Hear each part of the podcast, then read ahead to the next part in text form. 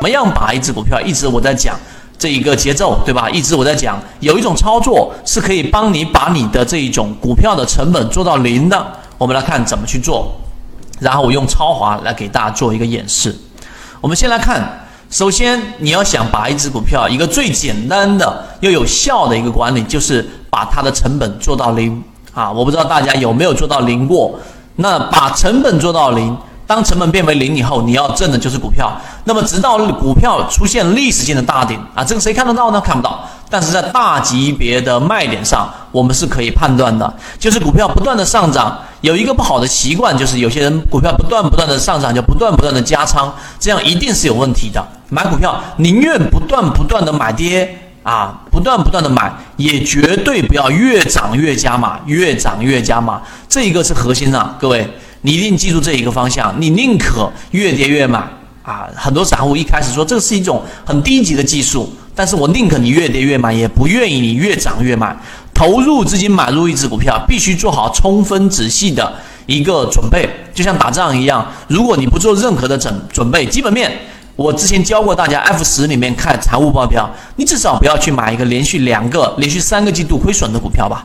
对不对？那么技术方面，你至少不要去买一个不断创新高但资金跟不上的股票吧。研究好了，然后一旦研究好，就坚决的介入。你看，从七月十号至今，现在的时间啊，我现在站的这个时间窗口是二零一九年的七月二十五号。从二零一九年的七月十号开始，我们的例行进化课一直讲到今天第十三节，每一节我都在讲超华科技一只股票，我并不推荐它让大家去买。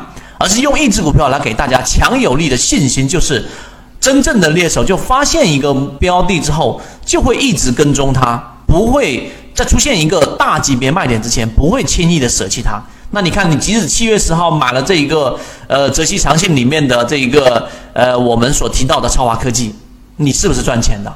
所以你连一次性买入的信心都没有，那么证明你根本没有准备好，那么一股都不要买。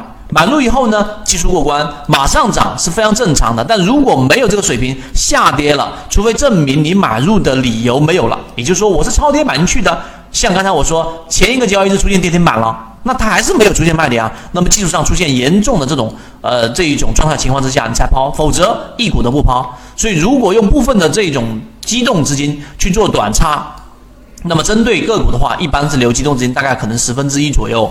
那么让成本降下来，每次短差一定不能增加股票的这种数量，明白了吗？你原来是十万股的，你不要又加本金进来再去增仓，这样成本真的降下来之后，就会有人喜欢越买越多啊！这种其实就是说买股票一直增仓不是一个特别好的习惯。